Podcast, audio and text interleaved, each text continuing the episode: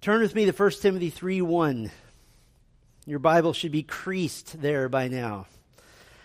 We continue our discussion on the church as shepherds. And you recall we're using First Timothy three one as our home base for a number of messages. And by the time we get to the qualifications of verses two through seven, they ought to just seem intuitive. They ought to seem obvious to us. A number of years ago, I sat in on a seminar led by a lay elder, a volunteer shepherd. And part of his seminar focused on what he called misconceptions about church leadership.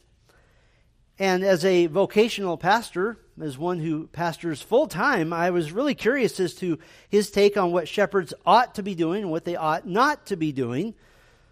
Here are some of his observations of ways church leadership is perceived both by the church and by the leadership themselves that maybe they've gotten off base, what he called misconceptions about church leadership. First of all, he said, an eldership, this is a misconception, an eldership is a board of directors that exists to make decisions in meetings.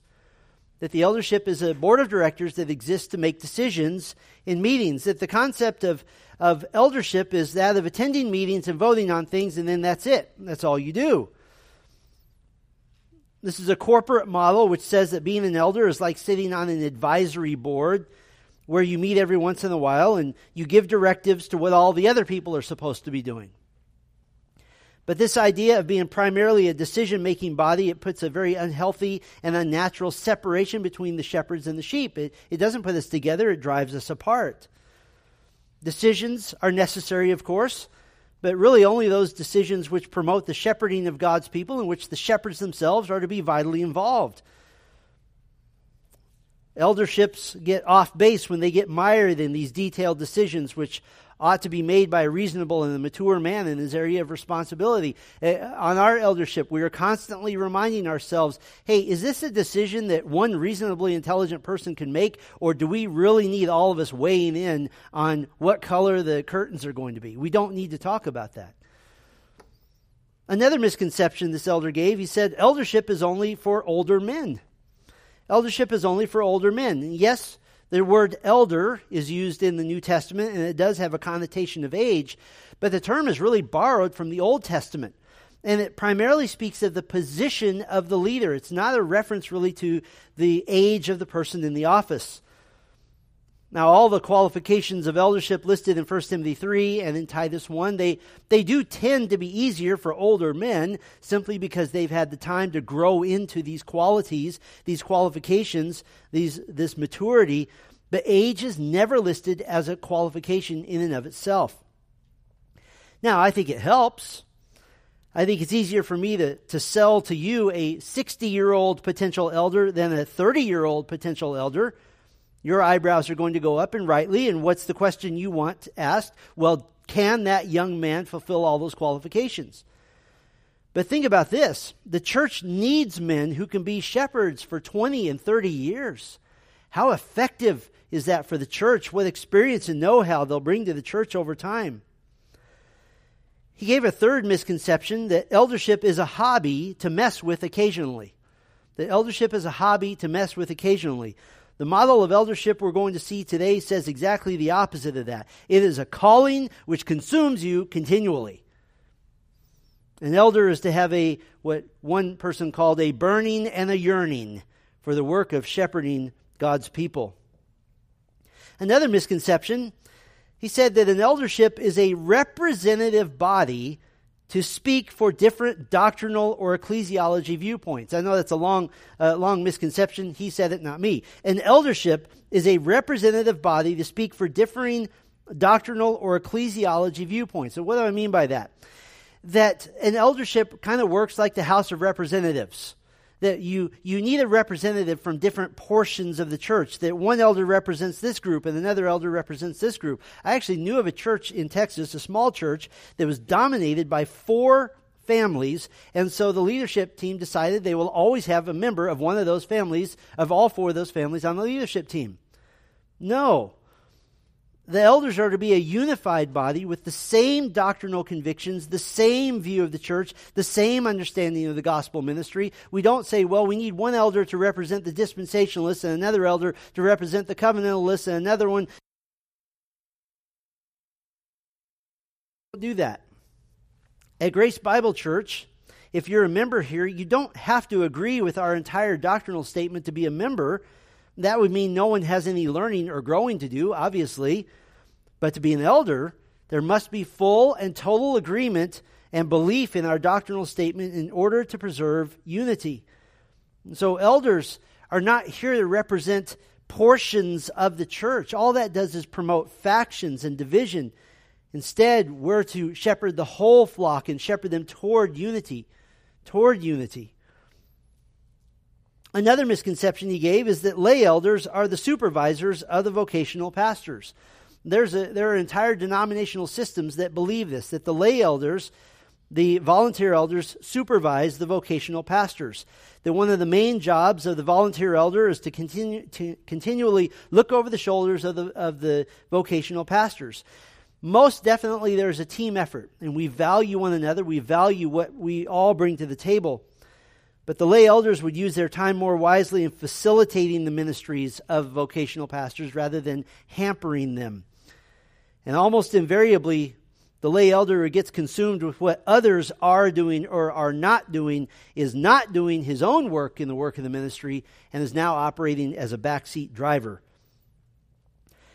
Another misconception is that worldly success and talent qualifies a man for eldership.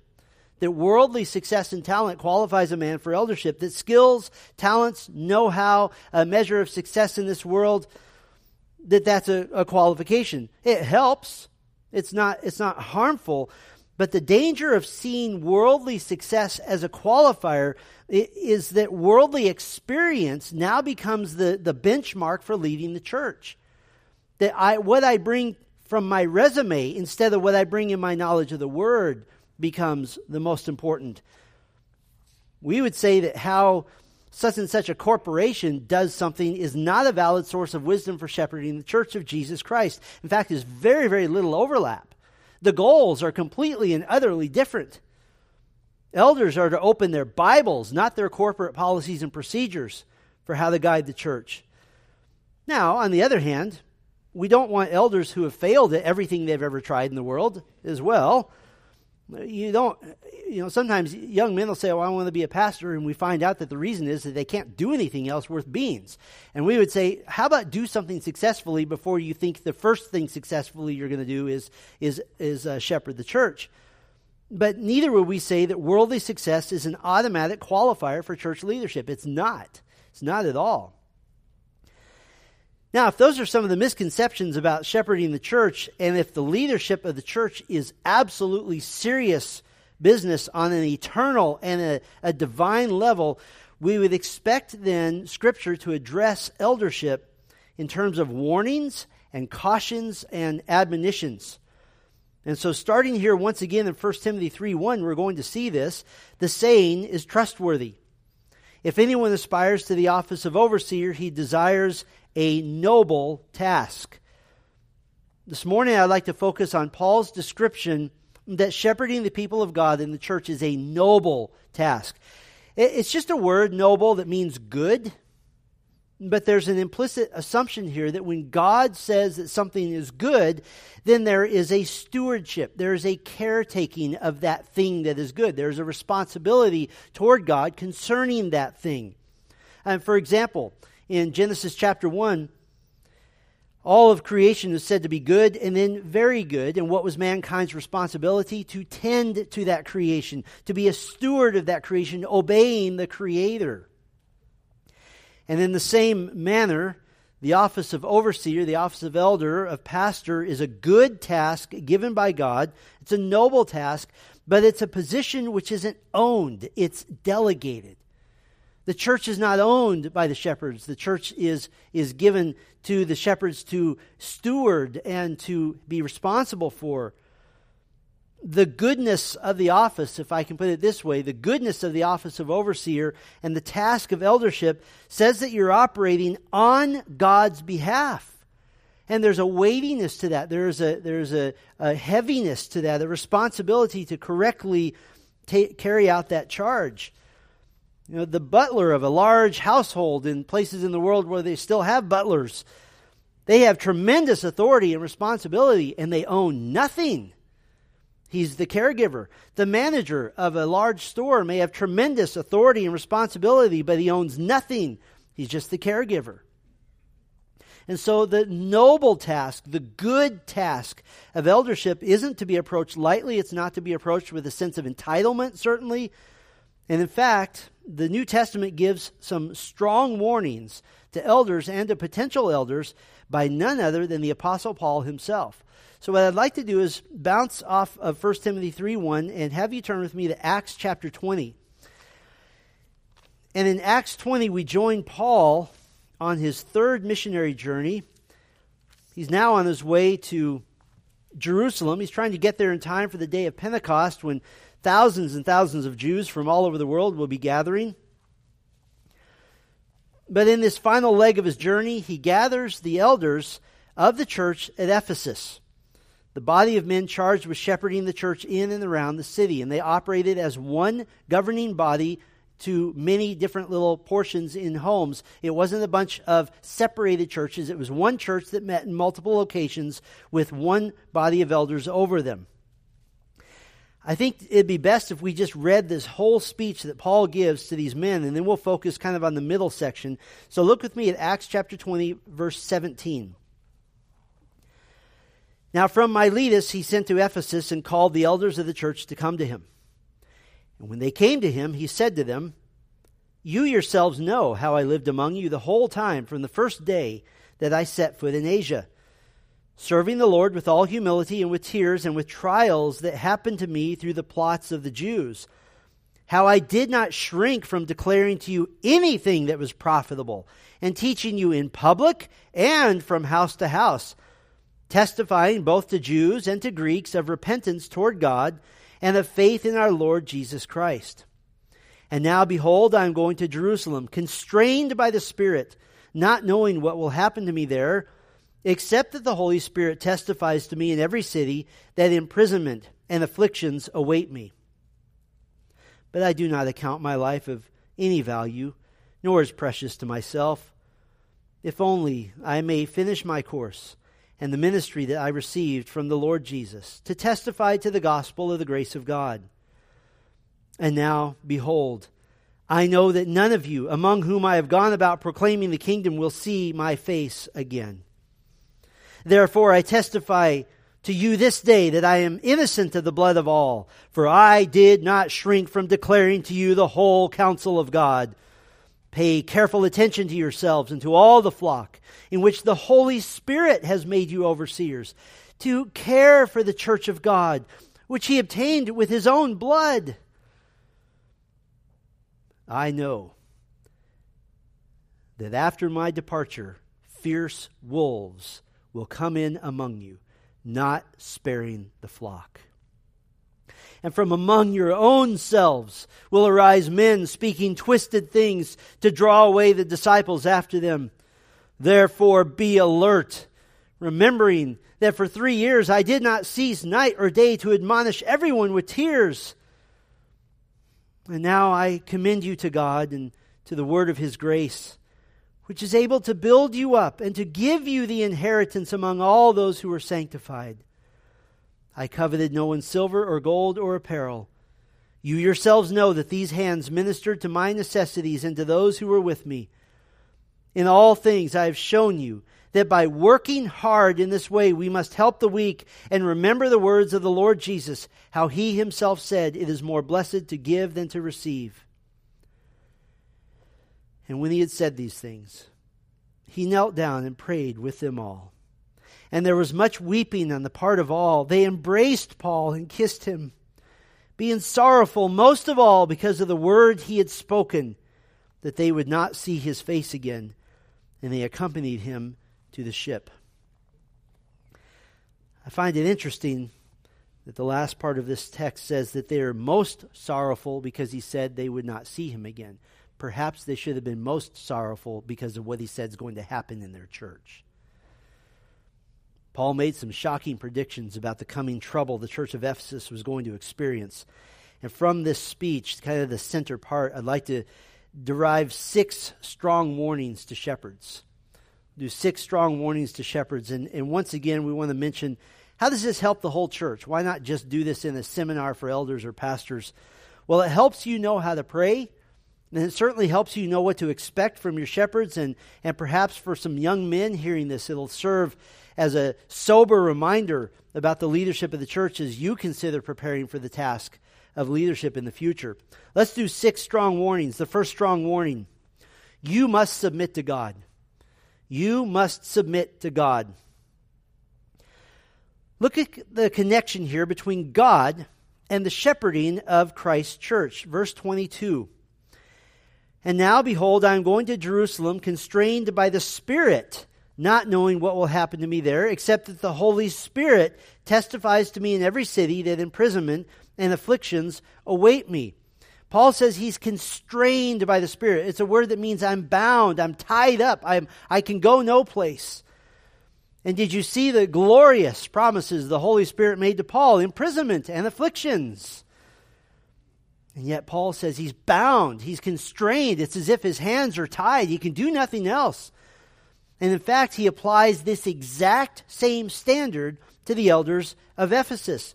In verse twenty-eight, Paul says that the Holy Spirit has made you overseers. Literally, made you, placed you. He has appointed you. He's put you here. And in fact, grammatically, Paul is saying with some precision here, it means that the Holy Spirit has placed you according to His own wise counsel, for His own reasons, for His own purposes. In other words, these elders are placed at God's divine initiative. Doesn't make them infallible, and it certainly doesn't even mean that some of them won't fail, but they have been placed by God, by the Holy Spirit. I think this is a very good reminder, both to the shepherds and to the sheep, that these men didn't place themselves. The very Holy Spirit of God orchestrated the events of their lives, orchestrated the, the learning and the growth of the Word of God, which is necessary to be an elder. He orchestrated this internal desire to shepherd the flock of God. It's a, it's a yearning and a burning. And certainly the Holy Spirit had given them the spiritual giftedness necessary to lead God's people.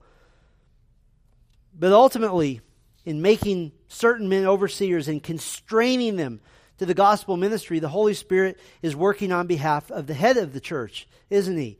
Look at verse twenty-four. But I do not account my life of any value, nor is precious to myself, if only I may finish my course and the ministry that I received from the Lord Jesus to testify to the gospel of the grace of God.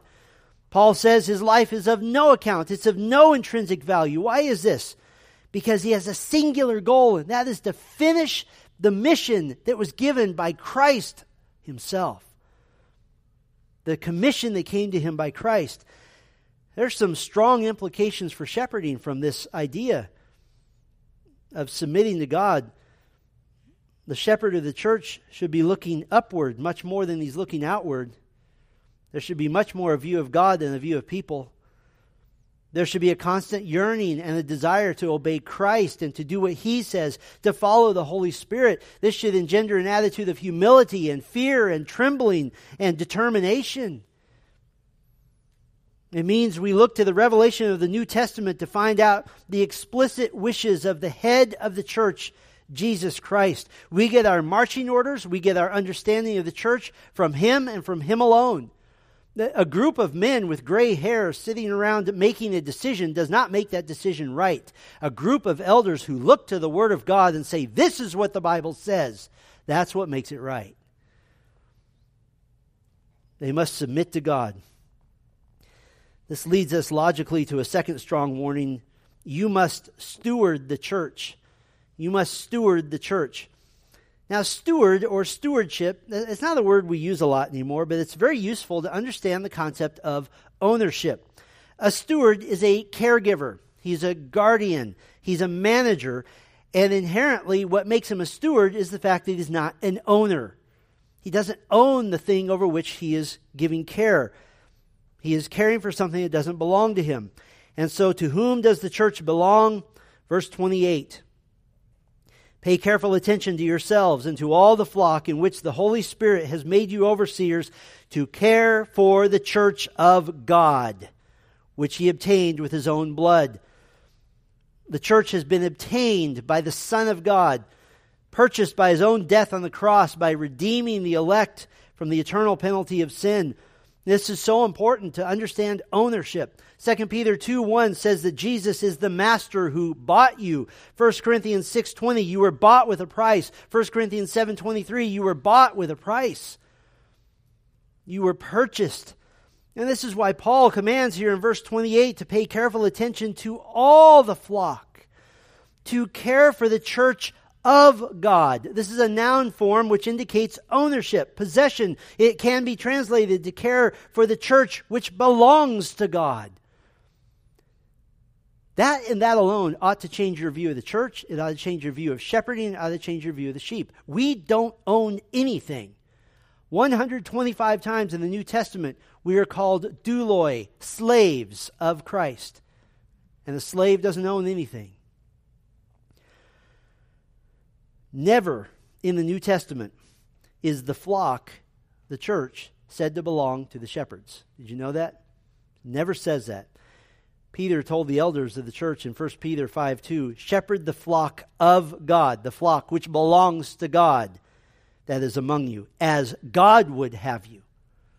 Do you see why worldly experience in working for A B C Corporation is irrelevant to the church? And we see once again this beautiful imagery chosen by God to define the relationship between the church and her leadership, the shepherd and the sheep image. This is, this is such an important picture because God gives this picture to demonstrate the relationship between the leaders of the church, the members of the church. Inherently, we know this means guidance. We know it means protection. We know it means care. We know it means love. The shepherds keep their minds on the church, keep their minds on the sheep. They're watchful, they're observant. They watch for the stragglers. They watch for the new believers who may be having difficulty in their walk with the Lord. This idea from verse twenty-eight of paying close attention to the flock, paying close attention. This is a verb often used in the context of being aware of false teaching. It's an imperative with a continuous action, not just once, but continually. Pay attention, pay attention, pay attention. You're asking the question, generally speaking, how is the church faring? Is our doctrine getting straight? Is our overall sanctification and obedience improving? One of the reasons we as elders do shepherding visits with every family in the church is we get to ask those questions and we find out, how are you doing doctrinally? How are you doing in your trust in the Lord? I know a pastor who came to a small church and he didn't really have very much to say when they were interviewing him. He just said, do you need a pastor? And they said, yeah. And he said, well, I'm your man. Like, he didn't ask any questions. And it was very unusual because usually pastors ask a lot of questions. But what he did was very simple. He looked at their doctrinal statement, which was about this big. He began taking a survey of what the people in the church believed, and then he simply began the process of preaching sound doctrine to answer all the false beliefs that he knew were in the church. He did this time and time again, Sunday after Sunday. A few people left.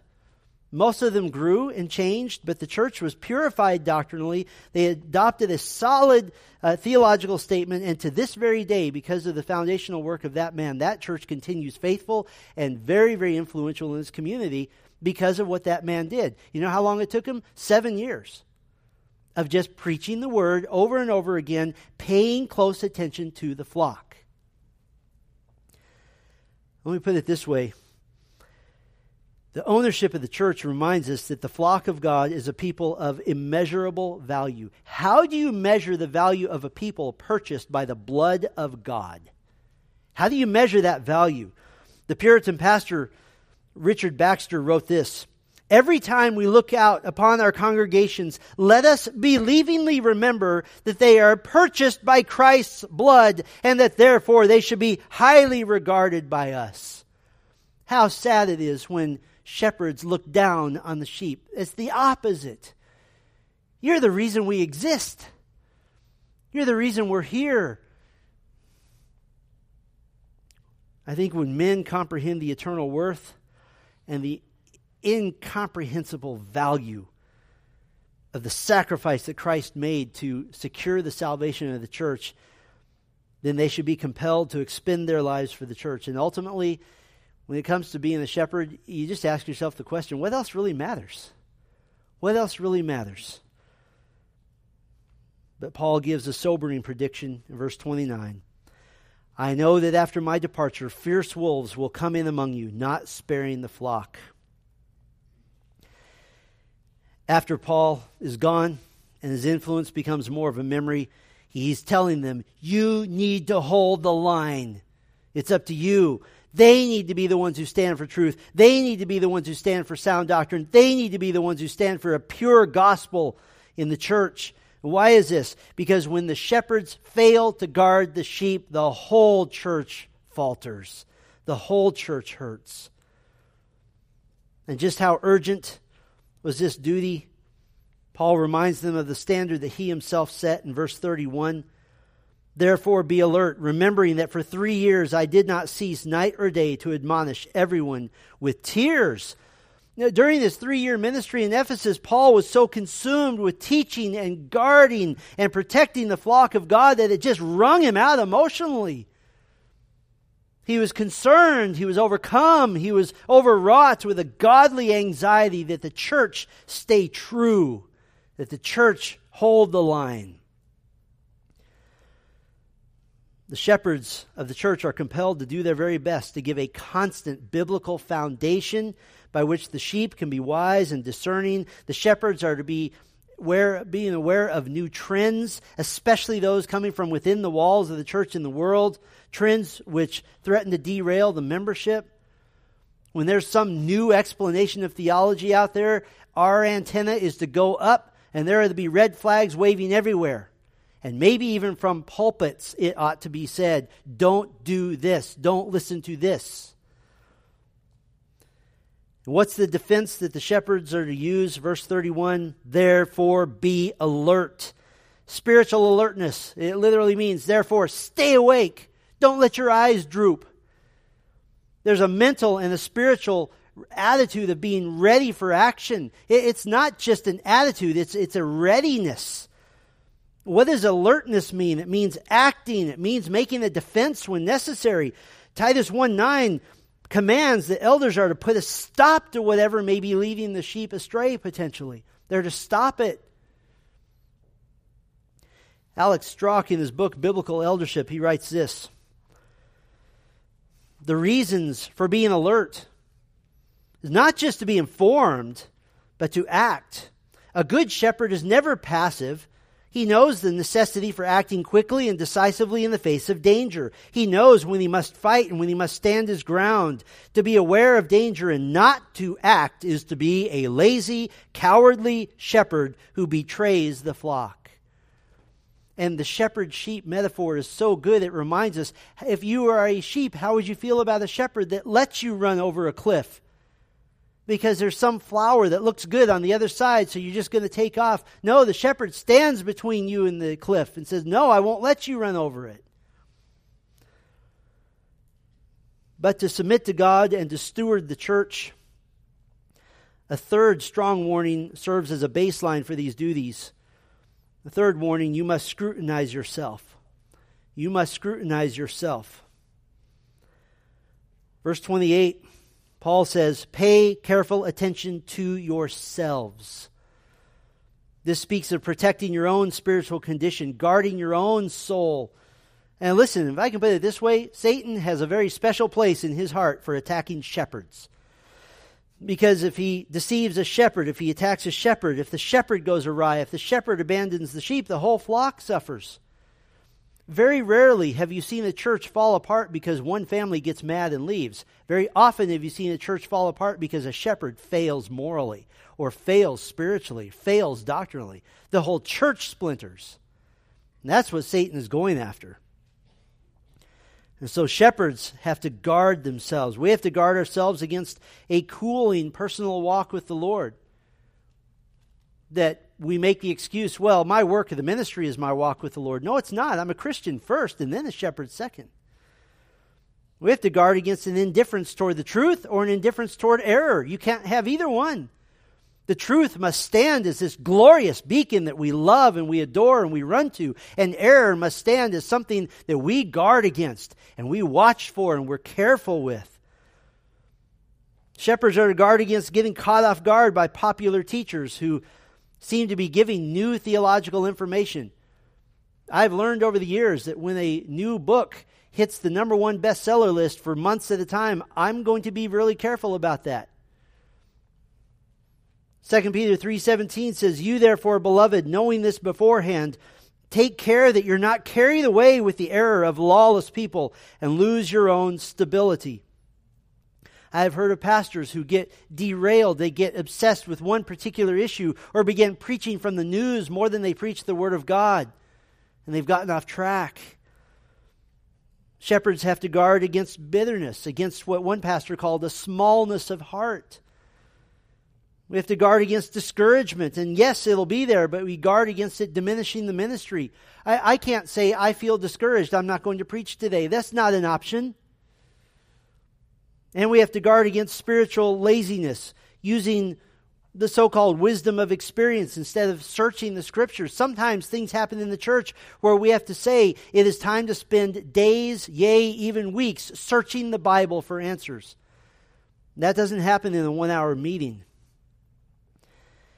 And for you as members, I got to tell you, one of the greatest prayers you can offer on behalf of your shepherds is that we would pay attention to ourselves. That we would pay attention to ourselves. We're very aware of our own weaknesses and foibles. You know what it's like to preach a sermon every single Sunday that I can't live up to? That's a sobering thought. Every application I give, I have failed at some in some regard. Every time I've made a discovery in Scripture that I share with you, I think to myself, why didn't I know that already? And so pray for the sanctifying work of the Lord for your shepherds, not just for yourselves. And look what happens when the shepherds fail to pay careful attention to themselves. Verse thirty. "And from among your own selves will arise men speaking twisted things to draw away the disciples after them." Verse twenty-nine continues the shepherding and sheep metaphor that the wolves will come into the church. They're savage, they're merciless, they're deceptive, they're destructive. And what's the primary tool of the wolf? It is false doctrine. It is falsehood masquerading as truth. It's not usually a blatant denial of the Word of God. It, when somebody comes and they want to teach a small group and, and they say, I don't believe that the Bible is the Word of God. At Grace Bible Church, all of you would say, ah, forget you, we're not going to follow that. But when somebody begins to give subtle theological differences that are nuanced, that's when we must be careful. And how do you know a wolf? According to this passage, he cares only for himself. He cares for having people follow him. That's what's most important to him, that he has a following. They don't care for the overall health of the church. They certainly don't care if they make waves. They don't care if they hurt people. They don't care about the sheep. Now the question is, what do wolves look like? They look like sheep. They look like sheep. Jesus gave all of us a warning in Matthew seven fifteen, "Beware of false prophets who come to you in sheep's clothing, but inwardly are ravenous wolves." That's why the argument, but he's such a nice guy, is irrelevant. They look like sheep. No wolf comes and says, I'd like to destroy your complete foundation and trust in Christ by beginning to introduce some doctrinal baloney to you. Nobody says that. It just happens over time. And so what does Paul say? He gives the sobering reminder, pay careful attention to yourselves. Pay careful attention to yourselves. I'm always worried about a pastor who says he's on a theological journey. Uh, you don't want a pastor who's on a theological journey. You want a pastor who's been on that journey and is now teaching you about it. You don't want shepherds that are constantly changing their theology. That's not okay. Unless they're going toward uh, orthodoxy, then that's okay. Praise God for that. He says, pay attention. Scrutinize yourself. You must submit to God. You must steward the church. You must scrutinize yourself. Here's a fourth strong warning. You must state the truth. You must state the truth. And we've talked a lot about the negative things to watch out for. On the positive, you must state the truth. In verse twenty-six, Paul declares that he's innocent of the blood of all. That's a pretty strong statement. But why does he say that? He says that because in verse twenty-seven, he says, he gives the reason, "For I did not shrink from declaring to you the whole counsel of God." He taught the knowledge of God from the Word of God in its entirety. He didn't skip the harder parts or the seemingly controversial parts or the things that didn't go along with the culture at that time. What Paul is saying is, when you deviate, it won't be my fault, because I taught you what you need to know. Now it's your turn to hold the line. He said he discharged his duty. He stated the truth with boldness and without trying to edit God and His Word. I've heard preachers in Bakersfield, California. I've listened to recordings where they say, I know this is a hard passage and I'm sorry for that. Why would you apologize for the Word of God? You should say, I know this is a hard passage because that's what you need. And we praise God for it. In fact, the theme of stating the truth is heavily weighted in this chapter. Verse twenty and twenty-seven use a Greek word translated to declare the Word of God. Verse twenty uses a different Greek word to speak of teaching the Word of God, disseminating the detailed information in the text. Verses twenty-one and twenty-four use a third different Greek word translated testifying, means to solemnly bear witness to something, bearing witness to the Word of God. And verse twenty-six uses yet a fourth Greek word translated also testify, and this means to bear witness with an urgency, with and being in a hurry, and with resolve.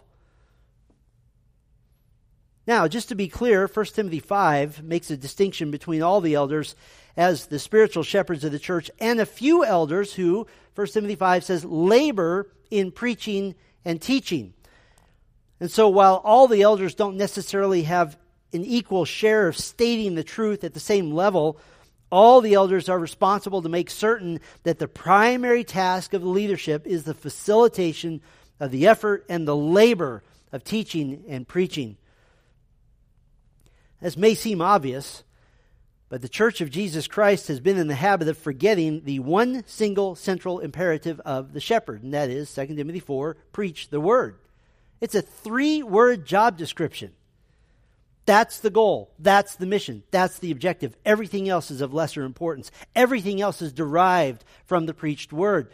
One pastor said very memorably, all ministry flows downhill from the pulpit. And yet that's not the norm in the average evangelical church. But the central feature, the central imperative of shepherding consists of what some have called the Asians. What are the Asians? First of all, the explanation of the text. Taking the time and the effort and the study necessary to explain the text of Scripture. Listening, listen, studying the Bible at times is a wrestling match. Do you know what it's like to look at the calendar and say, it's Thursday, and there are three good interpretations of this text. Which one am I going to take?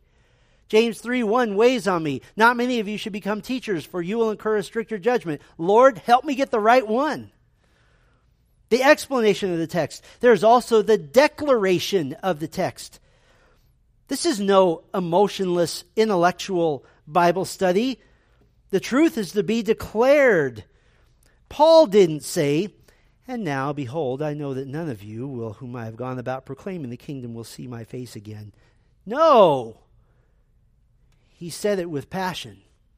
And the Word of God must be preached with passion. The truth is declared. It's not just light. It's light that is given heat. So there's the explanation. There's the declaration. There's the proclamation of the text.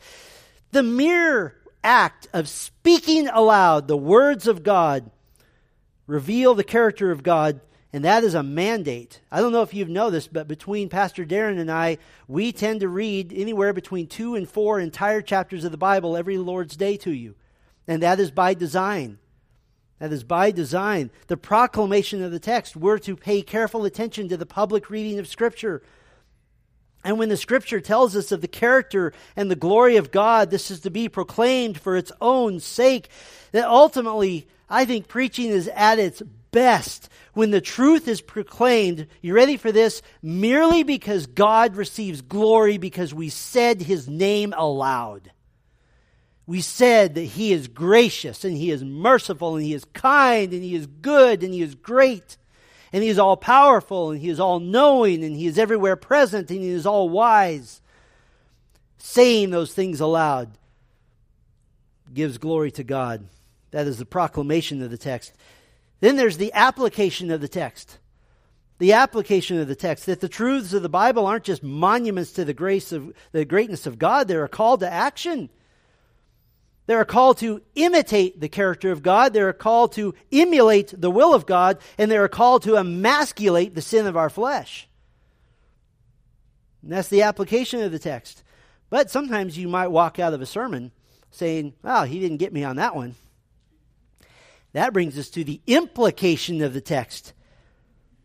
The implication of the text says that just because the preacher doesn't give a specific application aimed at you, it doesn't mean the Holy Spirit hasn't done that. The Holy Spirit has been working and wooing and piercing your hearts. Can I put it this way? The preached Word of God is a Gatling gun with white-hot bullets, and the Holy Spirit will aim them right at you. I can preach a sermon about husbands, love your wives, and the child can say, "God has told me in my heart I need to obey my parents." What did that have to do? I don't know, but that's what the Holy Spirit did. I love that. I know we're in a county that loves its guns, so I can use a gun metaphor. Isn't it great when you just put about ten rounds right through the center of the target? I do that every Sunday.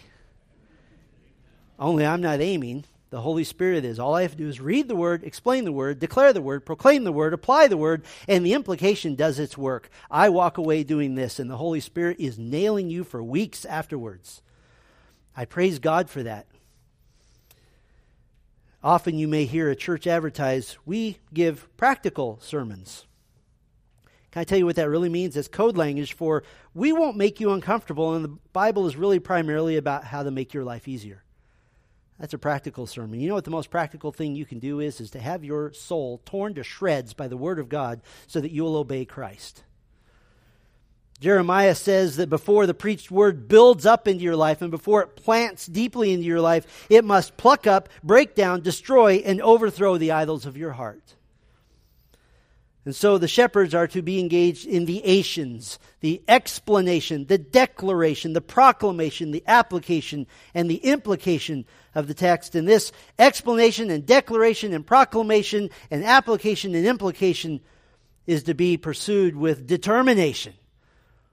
That the Word of God is not here to make suggestions about your life. The shepherd is exhorted in Titus two fifteen, "Declare these things, exhort and rebuke with all authority, let no one disregard you." You know what that's a picture of? It's a picture of talking to a child. Have you ever talked to your child and you're trying to give them some important advice about life and they do this? What do you do as a good parent? You put this hand on this cheek and this hand on this cheek and you turn it towards you. You say, "You're going to look me in the eye." That's what this is. Let no one disregard you. This is why preaching in person is important, because when you do this, I see you, and you can't disregard that. You know what I'm thankful for is I'm thankful for the fact that shepherds are not held responsible to produce results. We're held responsible to state the truth, and God will do what God will do. Now, ignore the truth at your own peril. But that no longer becomes my problem. Paul said he was innocent of the blood of all. He's proclaimed the truth, and any deviation on the part of the elders of the church was not his fault. And what's the most important way you must state the truth? There's a fifth strong warning. You must stand on the gospel. You must stand on the gospel. I wanted to say you must believe the gospel, but it didn't start with S. You must stand on the gospel. In verse twenty-four, Paul said he's received the ministry from the Lord Jesus to do what? To testify to the gospel of the grace of God. In verse thirty-two, Paul gives a blessing to these elders. "And now I commend you to God and to the word of his grace." I commend you to God and to the word of his grace. The gospel message found only in the word of God. Listen, on the one hand, Paul rebuked the Galatian churches for deviating from trusting and standing on the gospel. On the other hand, Paul encouraged the Roman church. He said in Romans one sixteen, "I am not ashamed of the gospel, for it is the power of God for salvation to everyone who believes, to the Jew first and also to the Greek, for in it the righteousness of God is revealed from faith for faith, as it is written, the righteous shall live by faith." Can I put it this way? There is no method. There is no technique. There is no manipulation. There's no emotional appeal. There's no secret. There's no system. There's no scheme. There's no approach. There are no clever one-liners. There's no routine. There's no medium. There's no style which can ever, ever, ever substitute for the power and the effectiveness and the sheer supremacy of the fact that all have sinned and fall short of the glory of God. For the wages of sin is death, but the free gift of God is eternal life in Christ Jesus our Lord.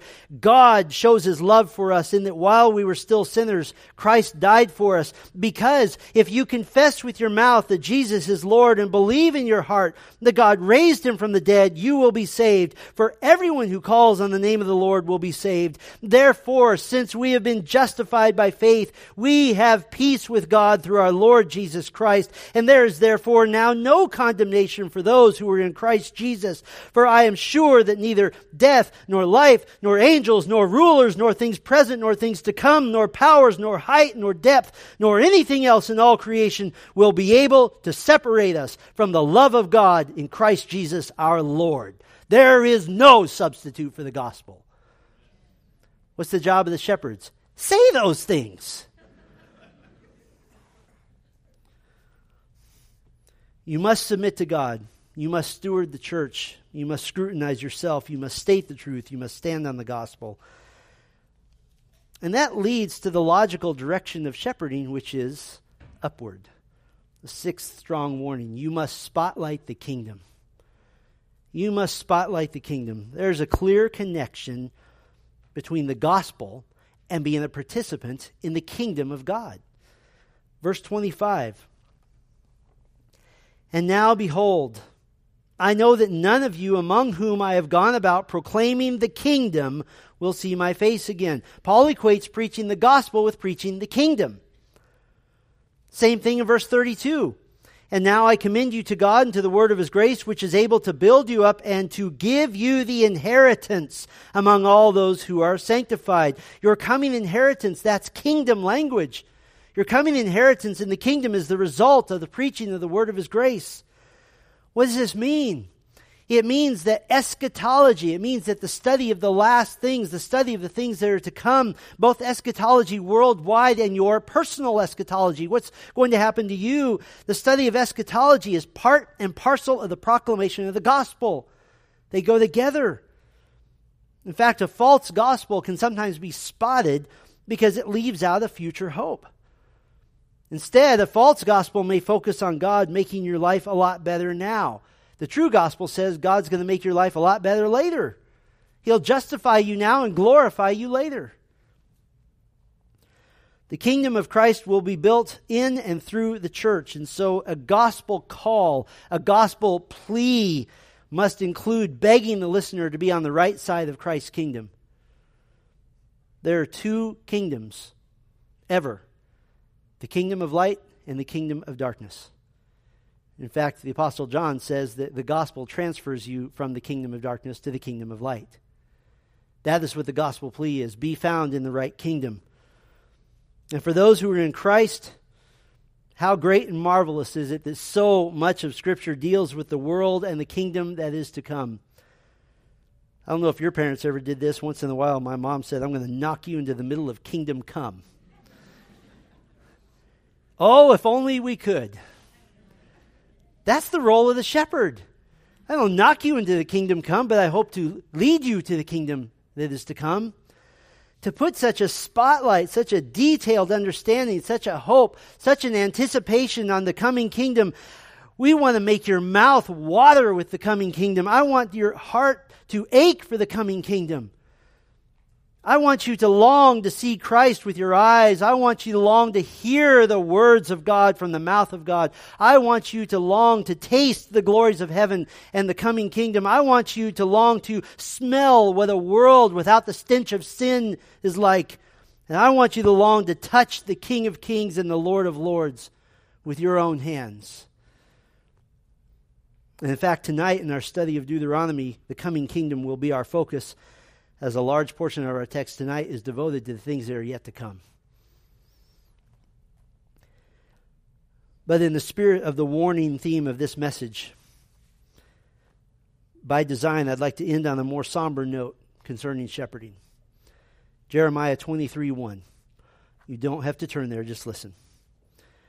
Woe to the shepherds who destroy and scatter the sheep of my pasture, declares the Lord. Woe to the shepherds who destroy and scatter the sheep of my pasture, says the Lord. Woe, meaning cursed, to the sheep, to the shepherds who destroy and scatter the sheep of my pasture. The pastors and the elders, the next time that the churches of the world are called upon to scatter because somebody is getting sick, woe to the shepherds who scatter the sheep. The shepherds are to gather the sheep. My prayer is that the shepherds in our own little body here would be faithful to heed these warnings. My prayer is for all men hearing this, whom God has potentially placed in the hands of commissioning to service. May you heed these warnings, and to you as the church, may you be in prayer with and for your shepherds, that we would be faithful, that we would join with Paul in his victory proclamation. I have fought the good fight. I have finished the race.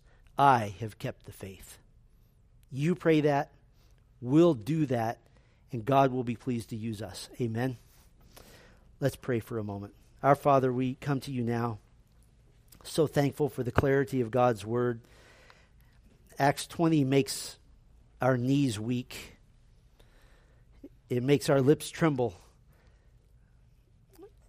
It puts us out of joint, because we see that the church, owned by God, purchased by the blood of Christ, is the very bride of Christ, the very body of Christ. And I would pray for all in leadership in our church, Lord, that we would have a somber and a and a renewed vision for the the weightiness of this duty. For all the beloved, wonderful sheep in our church, Lord, may they follow well, may they live sanctified lives, may they grow in the word, may they listen and and become more and more mature. Lord, for the young men among us, that the Lord may be calling to the shepherding ministry, we pray, God, that you would give them the desire, give them the, the skill, the training, the recognition by others in the body that they are clearly called in this direction. And may our little church, Lord, in eternity be recognized for having raised up men to do the work of the gospel, to do the work of the kingdom.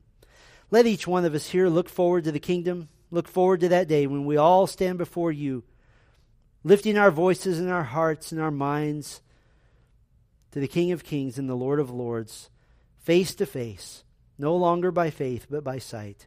What a great day that will be. In the meantime, I pray that our little body, Grace Bible Church, would be found faithful and would be found diligent to pursue what Christ says the church is to do. We pray these things in his name. Amen.